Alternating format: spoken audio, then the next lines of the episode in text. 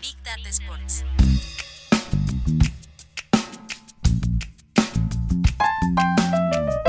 Big Data Sports. Con Marcelo Gantman y Agustín Jiménez. Un podcast de deportes y datos.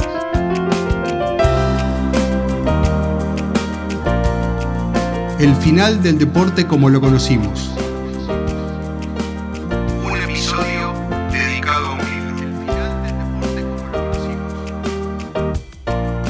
Comenzamos.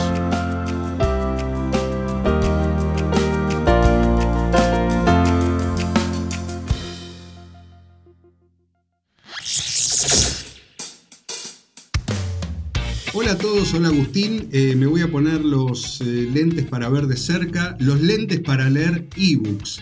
Y creo que estamos, Agus, frente al episodio más raro que hayamos hecho en toda la historia de Big Data Sports, que ya tiene 5 años.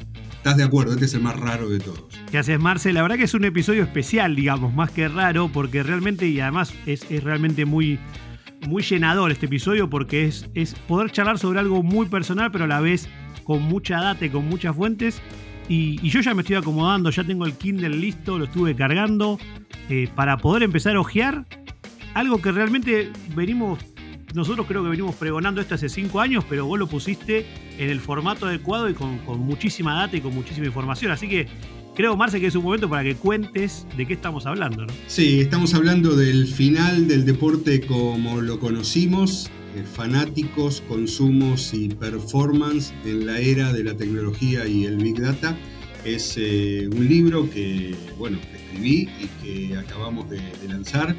Y si están muy ansiosos, eh, bueno, ese libro se consigue por ahora de dos maneras. Eh, se, nombraste una plataforma que es la de Amazon Kindle.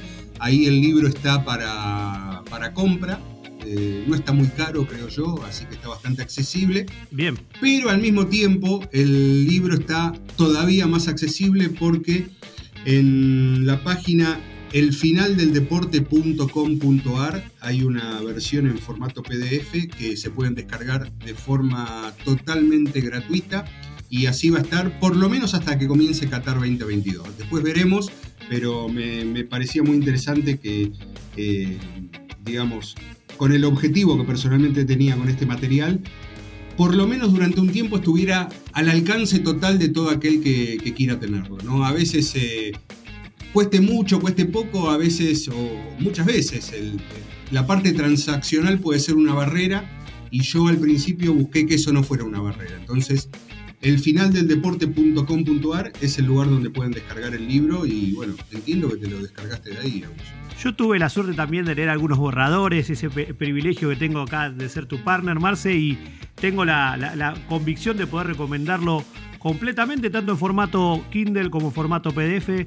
Es importante, pero de arranque, Marce, me surgió una pregunta, apenas me, me fuiste contando y apenas pude leer el libro completo, que tenía que ver con la frase que dice el final del deporte como lo conocimos. Y te iba a preguntar, para empezar, ¿no? ¿Por, por qué esa frase qué quiere decir? Bueno, es, una, es, es la pregunta madre, es la pregunta central. Eh, el final del deporte como lo conocimos eh, quiere decir que, eh, por un lado, estamos en una nueva época, ¿no? que me parece en forma conjunta nosotros a través de- del podcast, a, través de- del sitio, de charlas que, que damos, de presentaciones, del newsletter, eh, la venimos eh, registrando. Eh, hay, un, hay un final porque han cambiado muchas cosas, han cambiado muchos paradigmas en función de lo que personalmente entiendo que tiene o tuvo lugar o está teniendo lugar a partir de, la irrupción tecnológica eh, y del uso de los datos que ha cambiado prácticamente todas las áreas de- del deporte. Pero al mismo tiempo que creo que todo el deporte como era antes todavía sigue ahí, ¿no? Eh, una de las cosas que, eh, que puse es que, bueno, todavía si querés escuchar un partido de fútbol por radio podés hacerlo. Si, si lo querés ver por, por televisión, bueno, sigue estando ahí. Eh, ni que hablar de ir a la cancha, ni que hablar incluso de... eh, todavía están los diarios de papel, todo eso sigue en pie, pero al mismo tiempo hay como un mundo paralelo que ya nos ha llevado hacia, hacia otro lado y que una vez que lo cruzas, una vez que lo habitas, te das cuenta que el deporte tal cual eh, lo conocíamos, de algún modo, aunque siga estando ahí, las costumbres han cambiado y los comportamientos han, han, cambiado. Y fundamentalmente creo que, lo hablamos infinidad de veces, ¿no? La manera en que consumimos lo que antes se consumía de, de, un solo modo, ¿no? Antes el ritual del fútbol estaba claro sucedía en un determinado lugar, en un determinado día, en un determinado momento. Eh, bueno, ahora las nuevas generaciones, si no están viendo el partido en vivo, no, a lo mejor no tienen la sensación de estar perdiéndose algo, porque saben que en el fondo no se lo van a perder, de algún modo lo van a recuperar. Sea mirando las redes sociales, viendo un highlight, lo, que fuera. Entonces, me parece que hacia todo esto, eh, y está más desarrollado, apunta la idea de, de un final del deporte tal cual como lo conocíamos. A mí me, gustó mucho la, digamos, la introducción donde vos contás el por qué te planteas esto con, con, una anécdota muy linda con tu hijo. Pero más allá de eso te quería preguntar de por qué lo estructuraste el libro como con tres grandes capítulos, ya que obviamente son temas que nos apasionan a, ambos y a todos los que hacemos Big Data Sports. Pero bueno, quería preguntarte exactamente eso, ¿por qué esa división de tres capítulos? La, división de tres capítulos la hice eh, por distintas razones. Primero porque hay una, una, idea central, que es cómo la tecnología y los datos cambiaron al deporte para siempre. Entonces empecé a tratar de, determinar eh, no cuáles eran todas las áreas donde eso pasaba, sino cuáles eran las áreas que a mí me interesaban, ¿no? para, para poder reflejar eso. Entonces la, división está puesta en tres capítulos, como decís, que a la vez tienen varios subtemas. El primero de ellos tiene que ver con los nuevos fanáticos, con los consumos, con, las plataformas. Es decir, eh, la generación que yo no sé si es que no mira a un partido completo o en realidad lo que pasa es que no necesita mirar un partido completo para estar interesada por, el fútbol, por el básquet, eh, por los Juegos Olímpicos, por, lo que fuera, pero al mismo tiempo no quiere que eso sea lo único que, hace y al mismo tiempo no quiere que eso esté desconectado de otros intereses que tiene. Entonces me parece que ahí hay una confluencia de, fanáticos, consumos y, plataformas. Eh, y después por el otro lado cuestiones que tienen que ver con eh, la tecnología, con cómo han cambiado la forma de preparación de los atletas, con cómo se ha modificado la, gestión de, los clubes de fútbol, de las organizaciones deportivas. Em, recupero algunas cosas que, que hemos hecho en Big Data Sports, pero que no hemos hecho exactamente nosotros, sino que hizo en su momento Nico Rodnitsky con, la saga de directores deportivos, el podcast que, hicimos durante dos temporadas, o que tuvo dos temporadas, donde se habla bastante de, cómo ha, cambiado la gestión eh, de los clubes de fútbol, de los equipos, la manera de detectar talento, la forma de hacer scouting. Eh, bueno, ahí impacta directamente la, tecnología y, otra de las cosas interesantes que hay es que también es un material reciente, es eh, empezar a comprender cómo eh, hablábamos eh, antes de comenzar este episodio, ¿no? Federer retirándose del tenis en estos días, retirándose al borde de los 41 años. un tenista con todo lo que le pasó a Federer, ni que hablar a, Del Potro, pero con todo lo que le pasó a Federer en materia de rodillas, de lesiones, situado hace 15 o 20 años atrás, no hubiera llegado a los 41 años. Tal cual. Pero ni a palos hubiera llegado a los 41 años. Eh, Serena Williams, Tom Brady, Cristiano Ronaldo, Zlatan. Bueno, ¿qué está pasando ahí? No, no es casualidad. No es casualidad. Entonces, la aparición de, cierta tecnología, de, lo que implican las ciencias deportivas, los marcadores genéticos, a mí me parece que eran temas interesantes para el libro. Y finalmente, el tercer eh, tronco de esto, la, tercera, el tercer sendero, tiene que ver directamente con los datos. Eh, cómo se trabaja con los datos en el fútbol para entender mejor el juego, eh, un caso concreto de Moneyball del béisbol, eh, contado en su momento por Carlos Cifredi, que es un, gran conocedor del béisbol aquí en la Argentina, de cómo el Big Data predijo un campeón. Eh, una historia que que se anticipó tres años con el uso de, bueno, de cierta sabiduría fuera de, lo convencional que determinó que, un equipo, que fueron los Astros de Houston, pudieran ser campeones y que alguien lo vaticinara tres años antes. Me pareció una historia interesante para recuperar y, contar. Cuando Kevin De Bruyne fue con, con, sus propios datos a renovar contrato con el Manchester City, todo lo que está pasando con inteligencia artificial, eh, bueno, también, y, por qué no decirlo, una, una charla con Matías Conde para que Matías, como tantas otras veces, explicara, bueno, de qué estamos hablando cuando hablamos de análisis de datos en el fútbol, ¿no? Que eso que hablamos en, varios episodios del podcast estuviera concentrado en un solo lugar. Me parece que ahí está la, síntesis.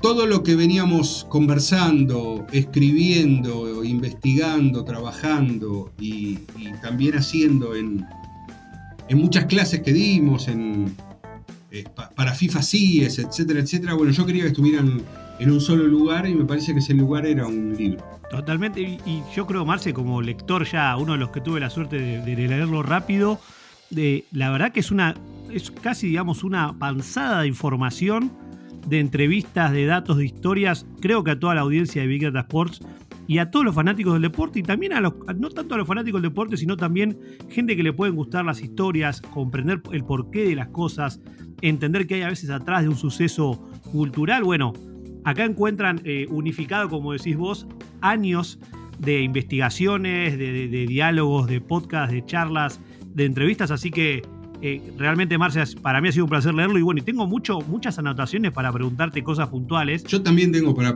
tengo para preguntarte a vos. Pero obviamente, esto, esto es una charla, obviamente, pero la, verdad que a mí me gusta mucho tratar de, de tomar conceptos para poder justamente ir revisando el libro juntos acá con el autor, como tengo la suerte de tenerlo ahora. Y la, una de las primeras que más me gustó fue una frase que realmente ahora no me acuerdo cuándo fue que, se dijo, pero la anoté porque me parece que es un buen, como un buen puntapié para, para empezar a sumergirnos en el libro, que hablaba de que las nuevas generaciones de fanáticos, justamente hablando del, primer episodio, tienen lugar en su corazón para tres o cuatro pasiones y nosotros queremos ser una de ellas, decían desde la NBA. Bueno, esto creo que es algo realmente que, que, que, es parte del nuevo mundo y del nuevo deporte, ¿no? Porque mi duda, Marce, es antes, 20 años atrás, 30 años atrás, ¿cuánto lugar tenían los amantes del deporte para pasiones? No sé si es igual, ¿no? O sea, no sé si mejoró o empeoró, no sé cómo lo ves vos. No, yo creo que, a ver, eh, es, es distinto. Las pasiones siempre fueron pasiones y, en ese caso de lo que vos hablás es de algo que a mí, eh, bueno, ahí, tiene que ver con, lo personal, ¿no? Eh, esa, esa expresión la, dijo Gustavo de Melo, que es uno de los ejecutivos de, la NBA para Latinoamérica, que en 2017 eh, estuvo en el lugar concreto, fue la Usina del Arte, acá en la ciudad de Buenos Aires, eh, en un summit organizado por la, por la NBA. Entonces ahí contaban un poco cuál era la estrategia para Latinoamérica que, tenían en cuanto a... Eh, a captar a los fanáticos y captar a las nuevas, a las nuevas generaciones. Hace poco contábamos en Brasil en este momento, la NBA con el fútbol está ahí, o sea, no, me atrevería a decir que la NBA está en un primer lugar, pero para algunos segmentos de, jóvenes definitivamente lo está y vos decís, ¿cómo puede, cómo puede pasar esto en Brasil? ¿No? Cuando Brasil siempre fue el, país sinónimo de, sinónimo del fútbol, de fútbol y de fútbol, claro, y de fútbol bien jugado y, de fútbol global. Bueno, la NBA hizo, hizo su trabajito ahí. Entonces, cuando ellos dicen, detectamos que el fanático tiene en su, en su corazón lugar para cuatro pasiones. Bueno, saben que si van a Brasil tienen que ir de la mano del fútbol. Y saben que alguna otra pasión pueden ser los, eh, los esports, el gaming, eh, los deportes extremos, puede ser la música, ahí empezará a variar eh, el gusto de, cada uno de, los fanáticos, pero fue la época donde empezamos a ver cómo, cómo cada vez que llegaba el verano, eh, Neymar se cruzaba con Steph Curry, ¿sí? Y, vos veías, y, después empezabas a ver a, a Mbappé, bueno, vestido también usando camisetas después que el PSG empezó a usar Jordan, eh, empezando a usar camisetas de la NBA, em, se empezó a registrar ese, ese cruce entre el fútbol y la NBA, eh, también con, llegadas acá a, la Argentina, eh, y ahí fue donde yo personalmente registré, bueno, acá en el deporte está empezando a pasar otra cosa distinta que no pasaba antes, ¿no? Y, que fue, a ver, Hugo, fue la época en que nosotros dos nos conocimos y empezamos a hacer el podcast, ni más ni menos, ¿sí? Mediados del 2017, sacamos el primer episodio de Big Data Sports en septiembre de 2017. Así que eh, eh, tiene que ver con eso, por lo menos esa, esa frase que vos eh, rescatás del corazón del fanático dividido en cuatro. Y me voy a la vereda enfrente, voy a la parte menos pasional y más de negocios, porque otro, otro concepto que me pareció que complementa este, de, la, justamente el lado más del, del marketing, es que la palabra fan o fancentric, que nosotros nos cansamos también de usarla y de ponerlo en el centro de la conversación, es un término neutral o un eufemismo que directamente se está disfrazando el verdadero, digamos, destinatario que ya es un cliente o un usuario.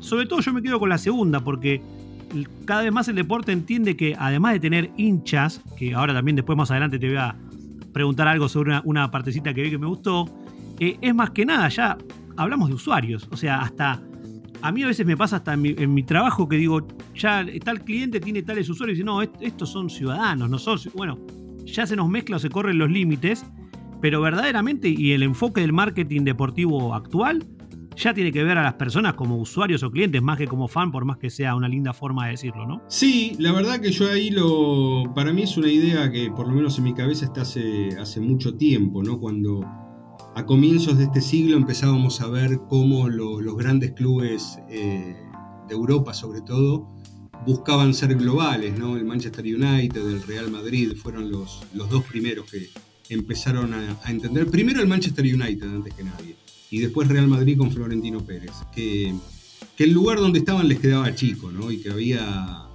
eh, había que empezar a conquistar otros, otros mercados. Entonces se empieza a hablar, no ahí de bueno, pero ¿qué son? ¿Son hinchas? ¿Son seguidores? Todavía no había redes sociales. ¿Qué, son? Y, después no solamente estaba la cuestión de, de etiquetado, semántica, sino de, bueno, a ver, bueno, son fans y, y además le queremos sacar plata. Claro. Eh, eh, lo, que, lo que buscamos, me parece que hay pocas industrias, y esto es algo que, que la industria deportiva no tiene pruritos, que hablen tan directamente de, eh, de, lo que queremos es eh, estrategias de monetización todo el tiempo. ¿no?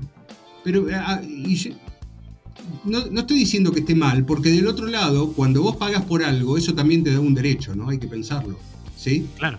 Cuando yo soy fanático del fútbol, pero el fútbol por, al, por algún motivo, mi club, mi liga, mi, plataforma de streaming, lo que fuera, me saca plata, yo, ahí empieza una relación de transacción donde yo también tengo derechos.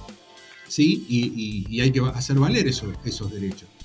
Pero lo que a mí me llama la atención es la cómo a cara descubierta la industria deportiva, quizás como ninguna otra, te dice, mira, con esa pasión que vos tenés por mí, yo voy y voy a ver todas las maneras posibles de meterte la mano en el bolsillo. Descaradamente. Descaradamente. Y, ahí empiezan los eufemismos, ¿no? El fan, el seguidor, el, este, la estrategia de, monetización. Em, a ver, lo estoy describiendo, no lo estoy juzgando porque me parece que en, ese camino hay un montón de, eh, cosas que, la verdad que están, están buenas, que están interesantes y que realmente cuestan dinero y durante el camino alguien las tiene que pagar, ¿no? Eh, no, no, no. Es una industria, tiene sus costos, hay que abrir una cancha, hay que eh, mantener un equipo digital, hay que mantener un equipo de, marketing, hay que pagarle a los jugadores, hay que pagarle a los jugadores cuando están lesionados. Entonces, eh, muchas veces el hincha, el fanático, considera que eso viene del aire, que bueno, que lo pague el club, que venga un mecenas, que venga alguien, un, hincha famoso que sea conductor de televisión y que la ponga hasta que se le seque el, bolsillo. Bueno, a veces funciona así, a veces no funciona así. Pero al mismo tiempo del otro lado, vos te pones a pensar y decís, bueno, la verdad que en, pocas otras actividades, aún con los eufemismos, vos escuchás que lo que se busca es monetizar toda la relación. Entonces, bueno, me llamó mucho la, atención eso y, puse que directamente es un, eufemismo. Este, y, está bien, porque ese concepto hay que ablandarlo de alguna manera. Sí. Marce, diste un nombre propio que me parece que es la cara de esto que estamos hablando, que es Florentino Pérez, ¿no? Eh, meto una recomendación adentro de todo lo que estamos hablando, que es el caso Figo, que está en Netflix. No es de Figo, es para mí es de Florentino y muestra su magia desde el primer momento, ¿no? El tipo entendió todo, cambió la regla del juego, un monstruo del, marketing deportivo, pero sin dudarlo. ¿eh? Además es eh, la, historia es conocida, ya se sabe el final. De todas maneras, el documental tiene elementos como para descubrir cosas que no, se sabían, sobre todo por la dinámica, pero en definitiva es el, Florentino Pérez es el último que queda en pie, ¿no? O sea, es el gran ganador de, toda, esa batalla. Lo bien que, está armado cuando él entra a hacer su entrevista, el clima, o sea, era como el verdadero, el verdadero héroe atrás de todo lo que pasó, así que muy recomendado. Pero hablando, por eso digo, hablamos del fan, hablamos de, lo que es los que buscan aprovecharse o venderle cosas al fan, y en esa bolsa también entra el deportista. Porque si bien el deportista no te vende, digamos, directamente tal vez de una un producto, muchas veces es la cara de, una, de un club o de una marca, los deportistas también entendieron en este cambio que estamos atravesando en el deporte que el rol de ellos y que van directo, ya saben que tienen que ir directo a las audiencias, saben que esto de monetizar es como también una parte obligatoria de, su etapa más productiva y encontraron en algunos lugares, yo, en, el libro vos citás el tema streamer como una de de las patas fuertes donde encontraron interlocutores amables o amenos o hasta ellos mismos se transforman en, medios de comunicación para contar sus historias y fidelizar. Estamos hablando con muchos términos del mundo de los negocios, del marketing, ¿no? Monetización, fidelización, pero se ha ido mezclando todo y, creo, Marce, que en gran parte esto que vos planteás en, en el primer capítulo, sobre todo cuando hablamos del fan, es el que, tiene, el que está en el ojo de todos estos otros miembros para entender cómo esta nueva etapa de marketing de deporte y todo se han mezclado y todos juegan su juego. Sí, realmente, y ahí tiene que ver con definitivamente el final del deporte como, como lo conocimos, porque eh, da la impresión que ahora los actores o, los protagonistas que tenían un rol determinado eh, pueden, pueden ocupar otros. Es decir, eh, en otros tiempos la manera de dar a conocer algo era convocar a una conferencia de prensa, ¿no? Este, se llamaba la prensa y, listo. Y a, partir de, eso, los deportistas se sometían a eh, las preguntas que hicieran falta y estaban el tiempo que fuera necesario. No sé, vayamos bien lejos, este, cuando la mayoría de, no en mi caso, pero la mayoría de ustedes no habían nacido. Eh, Cassius Clay explicando por qué no iba a Vietnam, ¿sí?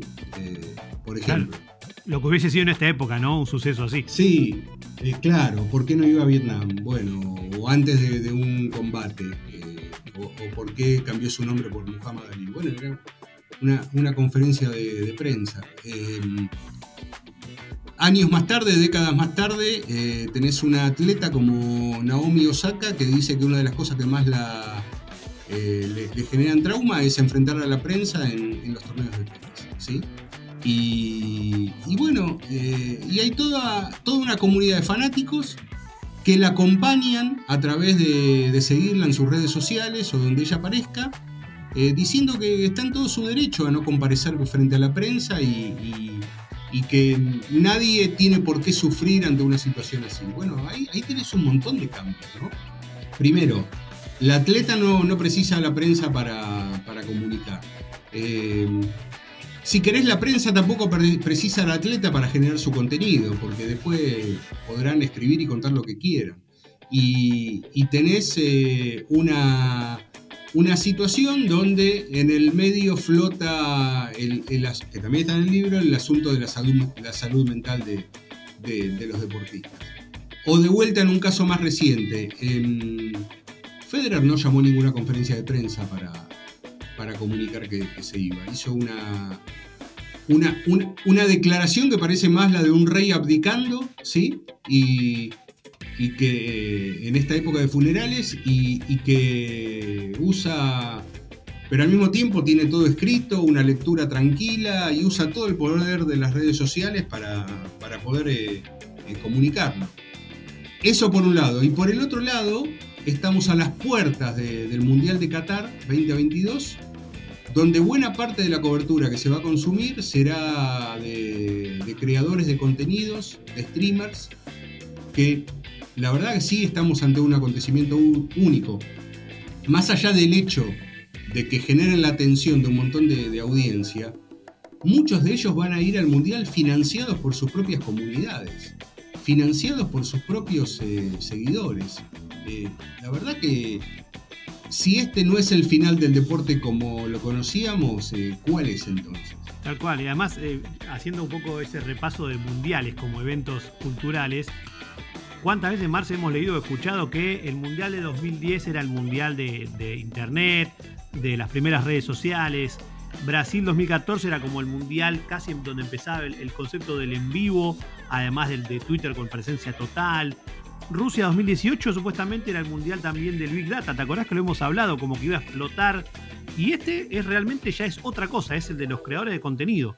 Ni siquiera estamos hablando ya hasta de plataformas, porque podríamos eh, hablar, y obviamente también eh, está muy, muy bien explicado en el libro, de TikTok como el arma de destrucción masiva que domina toda la industria del deporte y que va a ser una panzada de contenido realmente el que marca la agenda desde, desde Qatar. Pero realmente los que van a marcar eh, esa experiencia de, un mundial distinto a fin de año en una sede que poco tiene que ver con el fútbol, van a ser justamente esos creadores de contenido que con el apoyo de sus comunidades se saltean lo que usualmente era la difícil tarea de poder estar trabajando o generando cosas en un, evento así como un mundial, ¿no? Que hasta hace poco tiempo era, era un grupo pequeño los que podían ir primero a trabajar, ya sea más que nada periodistas deportivos con medios de todo el mundo, y luego gente con una capacidad económica para poder estar dos semanas, tres semanas, cuatro semanas en un lugar casi como viviendo de un, turismo premium, ¿no? Entonces cambia la regla del juego. Yo he escuchado muchísimas eh, estrellas y no tanto que trabajan creando contenido vinculado al deporte, que ya tienen hace meses su lugar asegurado en Qatar, tienen propuestas, las marcas se desviven por porque les den, que les, atiendan el teléfono. Cambia todo, Marcia. Así que por eso digo que creo que también ahí hay un pináculo de este, de esta nueva era del deporte, como vos lo planteás, ¿no? Sí, totalmente. Cambia todo, sobre todo por, eh, ese tipo de, digamos, de nueva. Eh, de nueva configuración del ecosistema de, medios, ¿no? y tiene que ver con, bueno, con generaciones a las cuales les interesa el fútbol, pero les interesa de, otro modo, le llega más el mensaje de alguien eh, cogeneracional, ¿sí? que a lo mejor sí ahora está en, eh, a otro nivel de, de, fama, de reconocimiento, de popularidad, pero le llega más lo que le pasa a esa persona que es más o menos como él, que lo que diga un, especialista de, mucha trayectoria, de gran conocimiento futbolístico, de, respaldo periodístico, que como todo, hay buenos, malos, regulares y horribles, pero eran los que tenían el, monopolio de la transmisión, el monopolio de, la centralidad, también palabra muy de moda, la centralidad del discurso de un mundial. Bueno, eso está ahora eh, totalmente fragmentado. No solamente para el Mundial, sino que lo, está antes del Mundial. El Mundial va a ser un nuevo escenario de, eso. Hace poco en, una entrevista que le hicieron, Javier Tebas, el presidente de la liga, decía algo así como que es mentira que las nuevas generaciones eh, no miran fútbol. Lo miran, pero lo miran en TikTok. Entonces, eh, pero lo que ven es fútbol.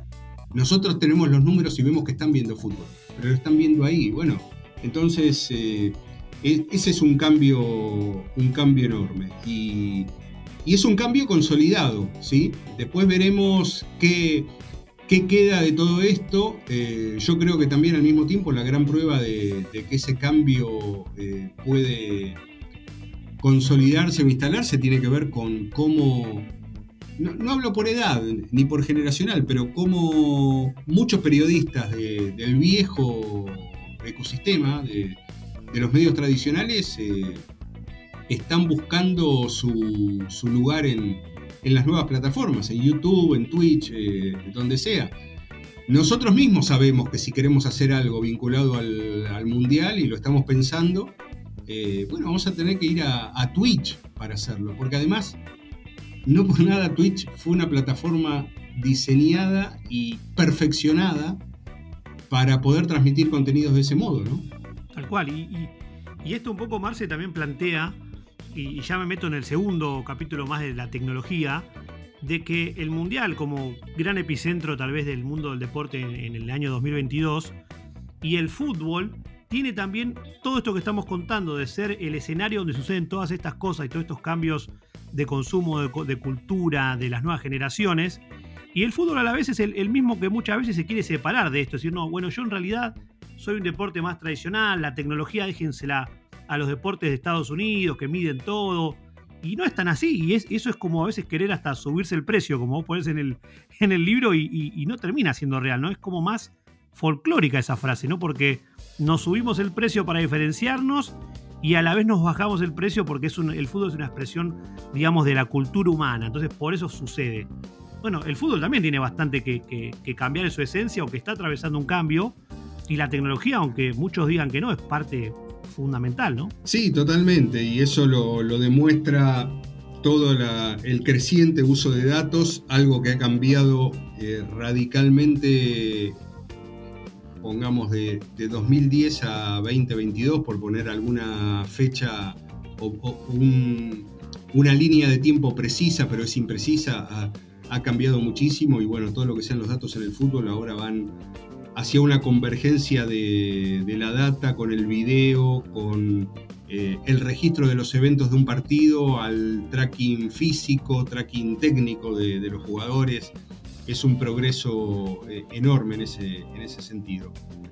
Y de algún modo un progreso eh, reclamado, ¿no? Y reclamado en qué sentido? Bueno, hace un par de décadas alguien como Johan Cruyff, insospechado de, no gustarle el fútbol espectáculo, el fútbol bien jugado, el, fútbol creativo, de, de inspiración, eh, tal vez nadie como Johan Cruyff con, elegancia para jugarlo y también para, dirigirlo. Bueno, Johan Cruyff en su momento había dicho que eh, algo así como que un futbolista promedio toca la pelota no más de tres minutos por partido y que lo que lo hace bueno o inteligente es qué pasa con ese jugador el resto de los, de los minutos, o sea, los 87 minutos restantes cómo se para, dónde se ubica, cómo contribuye a una jugada. Bueno, todo eso cuando Cruyff lo dijo no, no, se podía medir y ahora sí se puede, se puede medir. Y si Cruyff estuviera vivo ahora, le encantaría tener eso en, sus manos. Entonces, ahí también el, el fútbol tal cual como lo conocíamos dejó de existir. No porque no se pueda seguir jugando el fútbol como, como se jugaba antes. Se puede. Eh, hace poco vimos un gol de Haaland que remite a goles de Zlatan, que remite a goles de Hernán Crespo, que remite a, goles de Palermo, de Kluivert y del propio Cruyff. ¿sí? lo vimos en la Champions. Entonces, todo eso se, está demostrado que se puede seguir haciendo.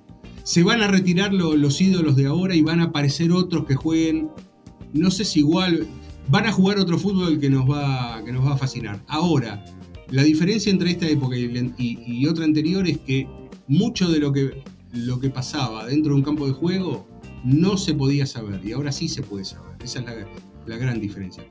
Eh, después que te guste, que no te guste, que le quieras dar eh, importancia o no darle importancia, tiene que ver con cada quien.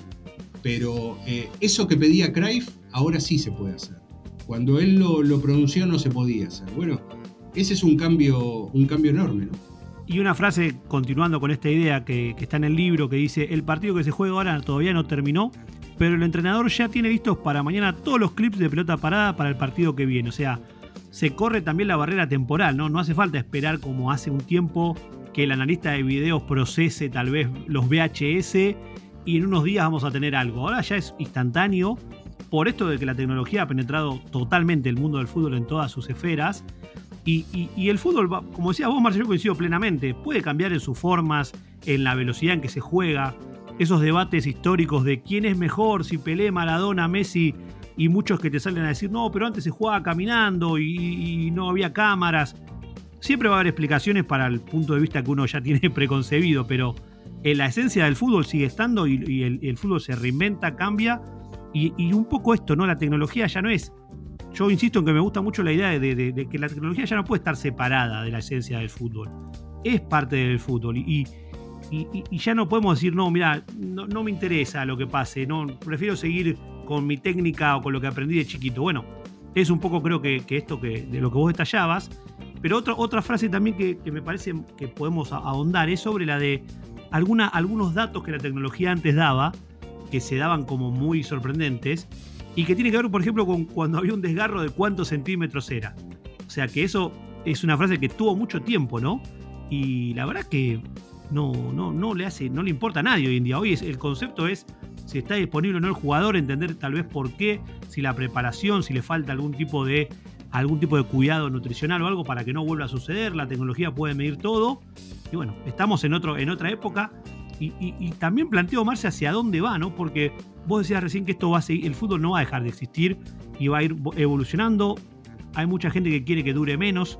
Hay gente que quiere que dure en cuartos, como los deportes de más norteamericanos. No sabemos bien hacia dónde va exacto, pero el ADN del fútbol sigue siendo el de que hace más goles gana, ¿no? ¿no? cambió mucho. No, absolutamente. Y de todos los deportes que han cambiado, el fútbol es el que menos, el que menos cambió, ¿no? Eh, a veces yo creo que erróneamente con, un tema y, me meto yo solo ahí porque estaba contento de esquivar lo que es el tema del VAR, ¿no? Porque eso nubla mucho la discusión. Ah, van a hablar de tecnología en el fútbol, bueno, hablemos del VAR. Eh, en realidad el VAR no tiene nada que ver con eh, Puede tener algún tipo de influencia, sí, de, con su uso, por los cuidados de los jugadores en el área, pero eh, el VAR es una herramienta para, para reglamentar en todo caso, no es una herramienta que vaya a modificar directamente cómo son los futbolistas. Eh, no, tiene que ver con, eso. estamos hablando de otro tipo de, tecnología en este caso, ¿no? Y cuando hablabas de los desgarros y de cómo ahora los, eh, atletas, eh, los jugadores se recuperan.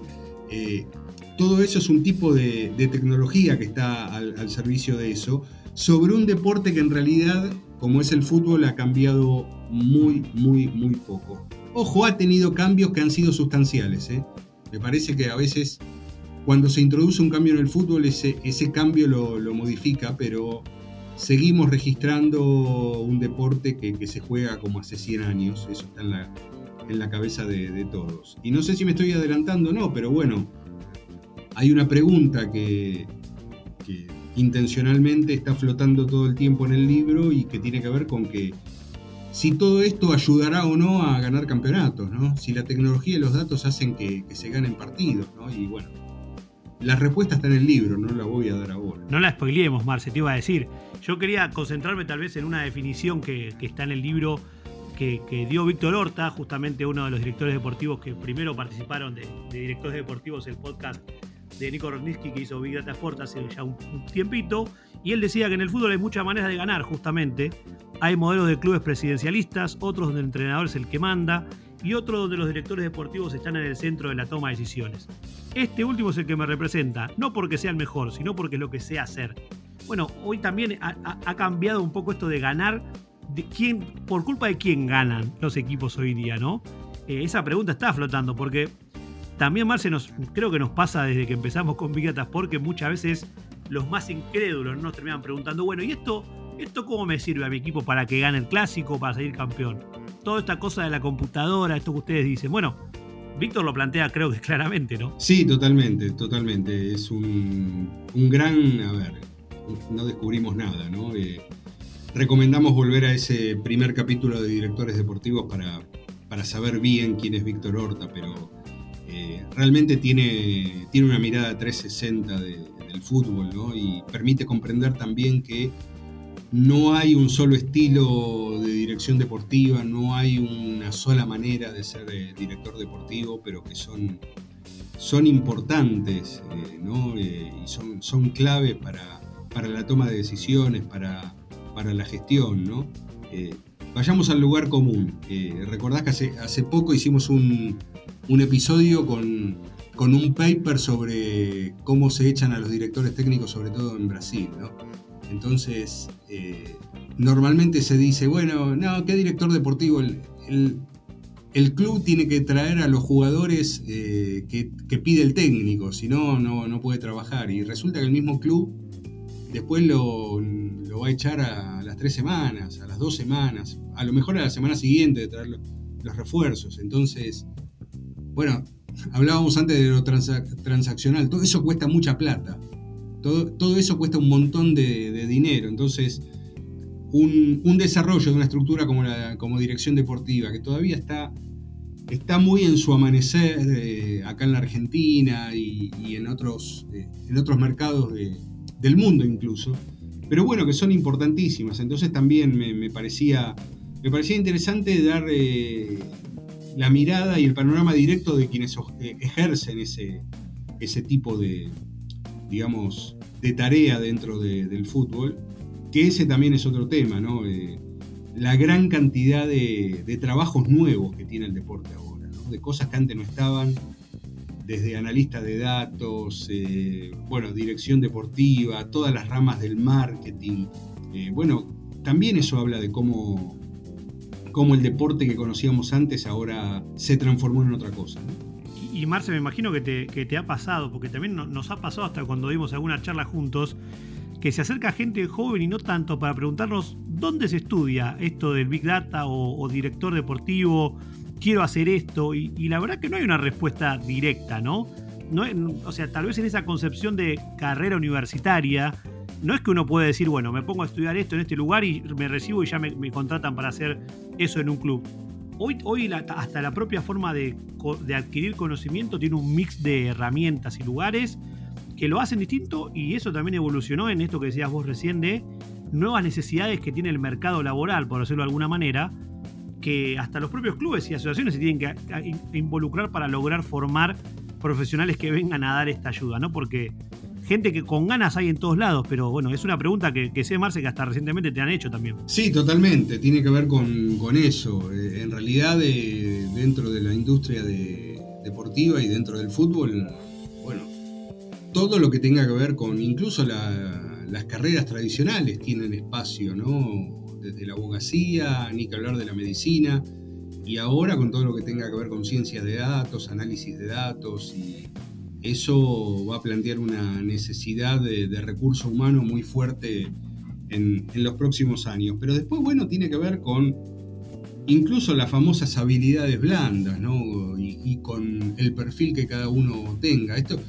esto lo dice muy bien también Nicolás Burdizo, ¿no? Donde él habla eh, también en, en clases que hemos dado, eh, o que, dado que ha dado él, pero bueno, estábamos ahí en conjunto, él suele hablar también del diferente perfil que tiene un director deportivo, ¿no? Hay, hay algunos que se especializan mucho en ver el juego, otros que son más, este, más lanzados y que tienen mayor capacidad de despliegue para el scouting, para intervenir en el mercado de pases, otros que también participan en la toma de decisiones de, las áreas de marketing, eso, eso tiene que ver después con con el requerimiento de cada club y con el perfil de, cada uno de los, eh, de que se postulan. Pero bueno, estamos ante un panorama muy abierto y muy estimulante con respecto a todas las cosas nuevas e interesantes que empiezan a pasar en la industria del deporte. Sí, y, la tecnología, como para, para, cerrar lo que contamos, lo que contás en este capítulo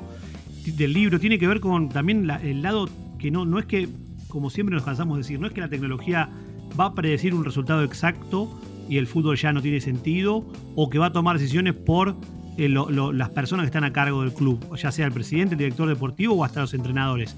Y, justamente acá me quiero detener porque en el libro vos pusiste una frase de, Matías Almeida, exjugador y, y actual técnico con ya un gran recorrido, que de alguna manera, no te digo que salió a, a defender esa postura de que todavía importa mucho la parte humana, pero dijo, los datos del GPS me sirven para conocer un jugador en alta intensidad, pero no determinan si pongo o saco un futbolista. O sea, como que le agrega también que todavía la parte de, ese conocimiento de grupos, de entender cómo, cómo es el juego, de haberlo vivido, termina siendo donde uno puede volcar una decisión. No es solamente datos o tecnología sin, sin un contexto o sin una, sin una experiencia. ¿no? Creo que es una buena frase para demostrar cómo se tiene que tratar de entender esta era nueva donde los recursos están, sobran, pero también todavía hace falta ese skill que muy pocos pueden cumplir, porque no todos los técnicos son exitosos, ni todos los que empiezan en el fútbol terminan teniendo carreras como, como destacadas, ¿no? No es, no es tan lineal. No, además eh, eso de Almeida eh, sirve para,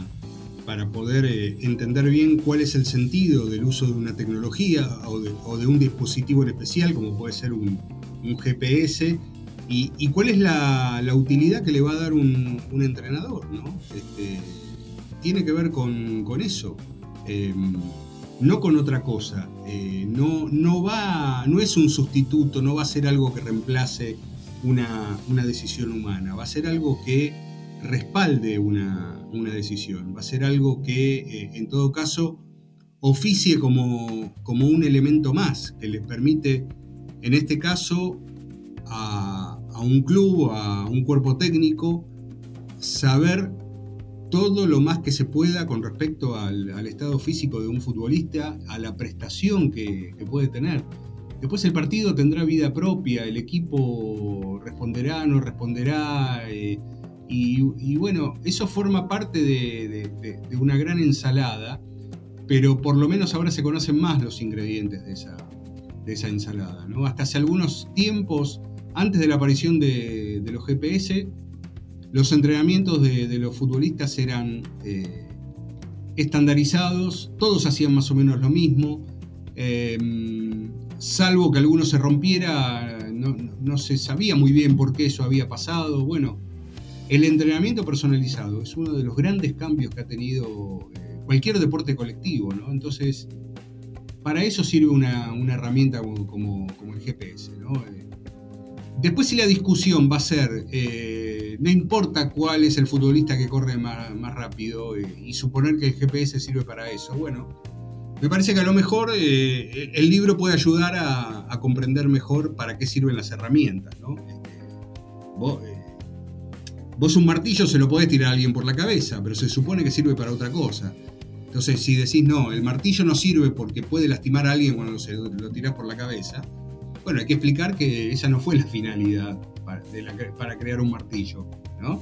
Entonces, eh, bueno, creo que podemos hacer un pequeño aporte. Marce, y el, combustible tal vez que, hace mover todo esto que estamos hablando son los datos, y es el, título del, último capítulo del libro. Y, una de las primeras frases que, están, están puestas en este, en este episodio, que a mí realmente me gusta mucho y te quería pedir amplitud sobre la misma, habla de que en el fútbol justamente el video es el rey y el dato es el rey más dinero. O sea, ¿cómo esa frase que dice tanto, por, qué la pusiste para arrancar este, este episodio? En realidad eso tiene que ver con, una conversación con Nicolás Evans, que es eh, uno de los eh, responsables del área de tecnología de, FIFA, eh, que es justamente un área de, de innovación y research que tiene como misión nada más y nada menos que estar validando toda la tecnología que se viene usando en el fútbol en los últimos años. Y él decía eso, ¿no? ¿Por qué el video es el rey? El video es el rey porque es clave para, para entender qué es lo que pasa en un partido, en una determinada acción, en un determinado eh, momento. Con, con un video un entrenador le puede mostrar a, un futbolista claramente, mirá, acá cerraste mal, llegaste tarde, o por el contrario, eh, lo, hiciste, lo hiciste bien. Entonces, por eso el video es el rey. Y el video más el dato tiene que ver con lo que hablábamos antes, con la convergencia que hay ahora, de que se puede tener un feed de video de un partido y ya hay sistemas cuyos algoritmos permiten a ese video poder marcar eh, la cantidad de, recorrido que ha tenido un jugador, eh, la manera en que ha hecho los pases, su prestación física, su prestación técnica y por qué es rey más dinero y porque todo eso genera valor. ¿no? Eh, esa información es valiosa. ¿Para quién? Puertas adentro, para, para, un equipo. Para ayudar a ganar un partido, para ayudar a ganar un campeonato, para ayudar a estar mejor preparado. Eh, incluso para ayudar a, a vender bien a un jugador y, comprar otro mejor todavía. Entonces ese es un poco el espíritu de algo que tiene muy en claro una persona que sabe realmente dónde está la utilidad y el valor del uso de la tecnología en el fútbol. Bueno, y siguiendo con esa línea, otra, otro amigo de la casa y parte de, la CRU, como dice el piberío, es Matías Conde, que una de las frases que te dijo en una charla de, las que tuvieron y de las entrevistas que también da Mati, él dice que el 80% de los datos en el fútbol sirven para darle consistencia a lo que ya sabemos y el 20% restante es el emergente de algo que no sabíamos. Bueno, eh, obviamente que esto creo que profundiza un poco lo que vos estabas diciendo recién y, está en el libro detallado, de que además de la información y la data como punto de partida, y el análisis y la comparación, también hay, tiene que todavía estar esa, esa, predisposición a la sorpresa, ¿no? Que muchas veces se, cree que la tecnología atenta contra lo espontáneo o, la habilidad. Y claramente es, es, complementario, ¿no? Pero me parece que Mati lo dice muy bien y bueno, en todo este, en todo este capítulo del libro vos ponés muchos ejemplos y muchas charlas de por qué la data es lo que es hoy en día en el deporte y por qué hay que verla como una fuente de poder y de valor y no como alguien que viene a deschavar formas de trabajo o rendimientos. Claro, porque, a ver, si los datos te demuestran algo que ya sabías, eh, bueno, eh, es un respaldo interesante tener eso, ¿no? Incluso para, especialmente para un deporte de resultado tan aleatorio como, como el fútbol, donde en ocasiones gana el que no lo merecía, pierde el que jugó, el que jugó mejor, eh, y, todos esos asuntos luego se van por una, por una canaleta eh, de debates que, en realidad le quita el real valor a lo que pasó en un partido o a, la campaña de, un equipo. ¿no? Nos iríamos muy lejos, pero tendría que ver con, una vez cuando hablábamos con Ricardo Larrandar, con el modelo del Brentford, ¿no? que está muy alejado de ser Moneyball, eh, pero tiene su propio modelo. Un club que no toma decisiones en base a, eh, en base a la tabla de posiciones. ¿sí? ¿Por qué? Porque la tabla de posiciones genera información falsa. Vos pudiste haber jugado horrible y ganar sobre la hora.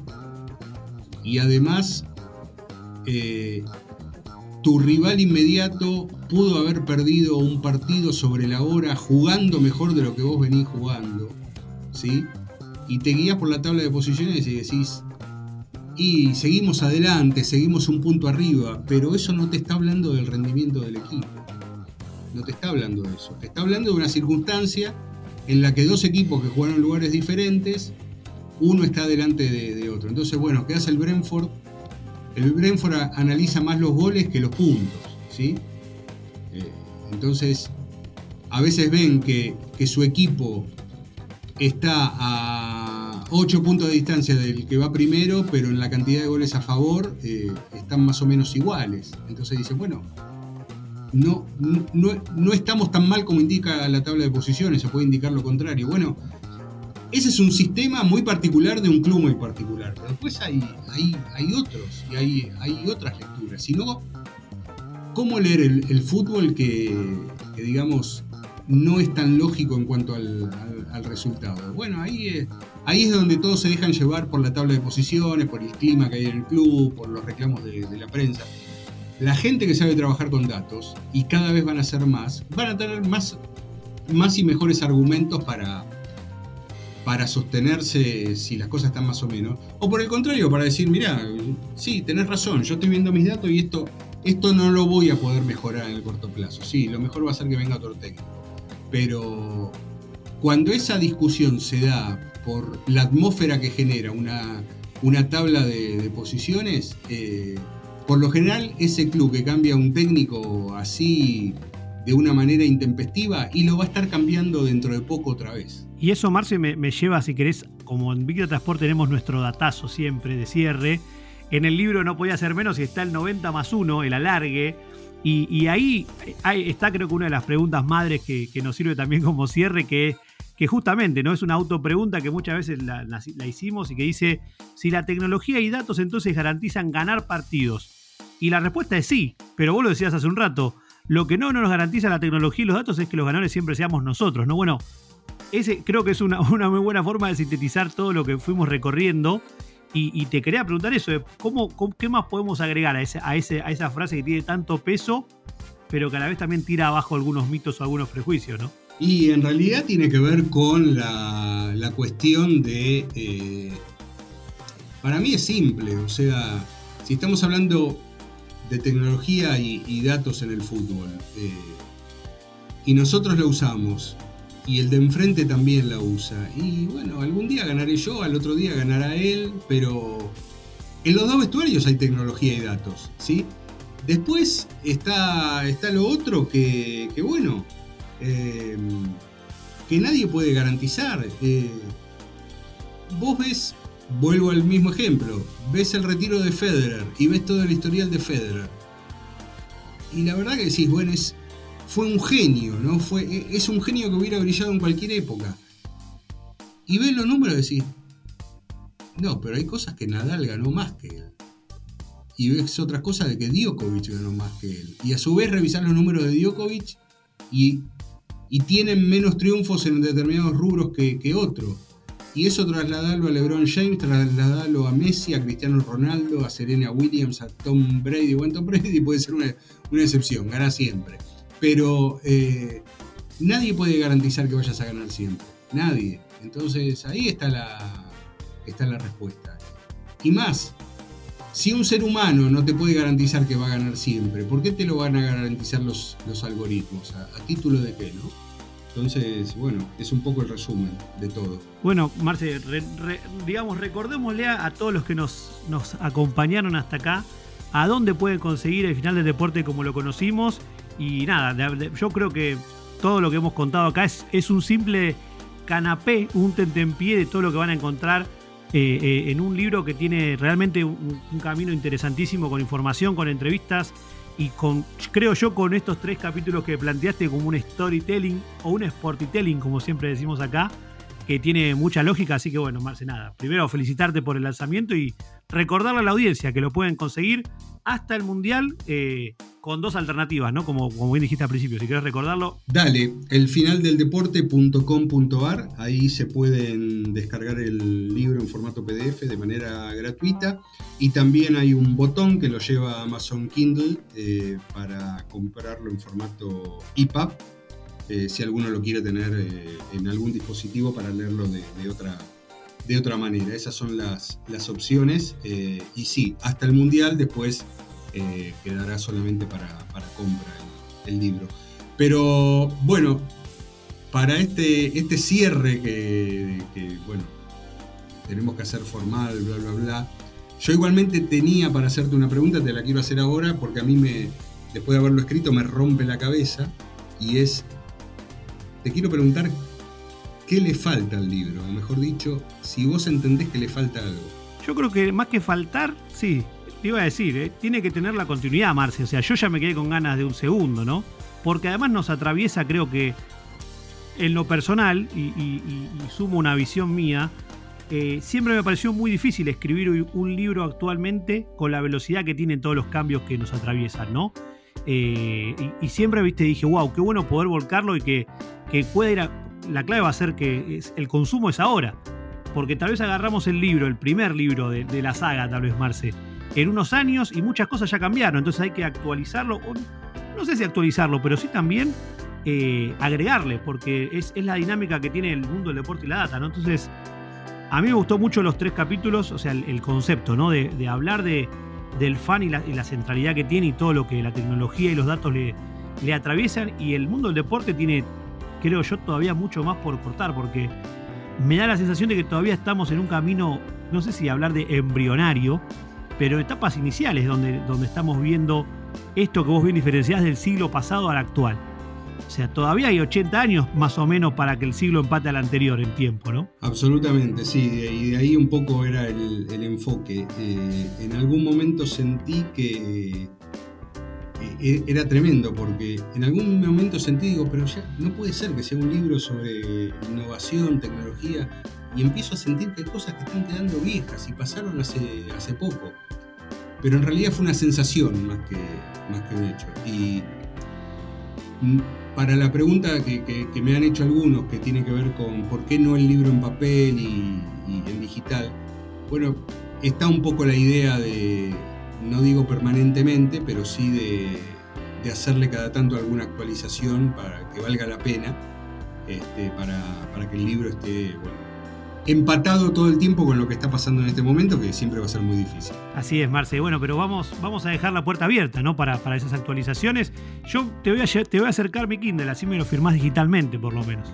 Está bien, sí, te puedo. Eh, te, lo firmo con cadena de bloques, si querés. Te iba a preguntar a ver si hay algo así, así después armo un NFT o algo con eso y vemos cómo lo puedo usar a futuro, ¿no? Totalmente. Bueno, entonces lo, lo comprás, lo recomendarías. Lo recomiendo expresamente. Tiene, yo, Agustín Jiménez, recomiendo el libro recientemente eh, lanzado por Marcelo Gatman, El final del deporte como lo conocimos, y bueno, ya lo hemos nombrado, lo vamos a seguir recomendando, así que Marce, felicitaciones y ojalá que a la audiencia le guste esta propuesta que lanzaste. Muy bien, gracias a todos, hasta el próximo episodio. Big Data Sports. Un podcast de deportes y datos. Gracias por conectar. Hasta el próximo episodio.